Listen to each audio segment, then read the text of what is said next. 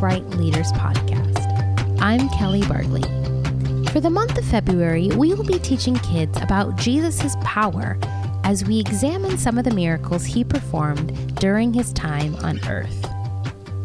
This week, we are teaching about the healing of Jairus' daughter from Matthew chapter 9. The bright idea of the lesson is this Jesus' power shows us who he is. While Jesus was teaching in the synagogue, a leader named Jairus came and knelt before him. He said to Jesus, My daughter has just died, but if you come and lay your hand on her, she will live. Jesus and his disciples got up and went with the man. When they came to Jairus' house, they saw a crowd of people mourning the girl's death. Jesus told everyone to stop and said, The girl is not dead, she is only sleeping. But the crowd laughed at Jesus. Jesus went in to see the girl.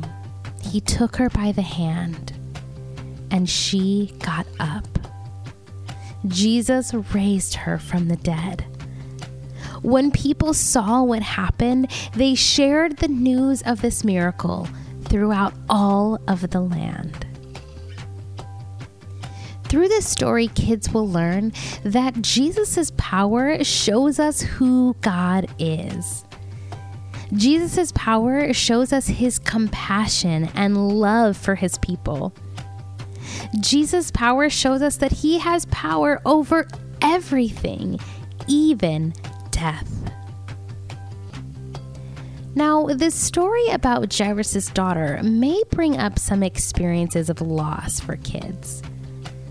Death is a hard and sad thing.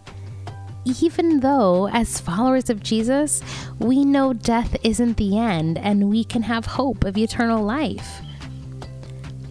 If you have kids in your context who are grieving from a loss, sit with them and be present with them in their grief. Remind them that Jesus cares about our needs and he wants us to come to him. Jesus is with us in our pain and our sorrow.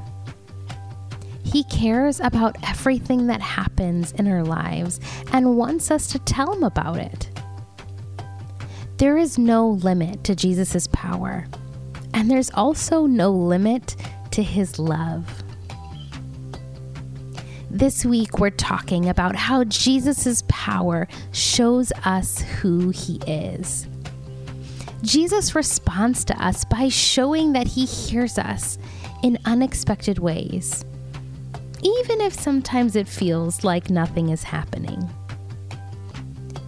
Jesus' power shows us who God is a compassionate and loving God that we can put our trust and faith in.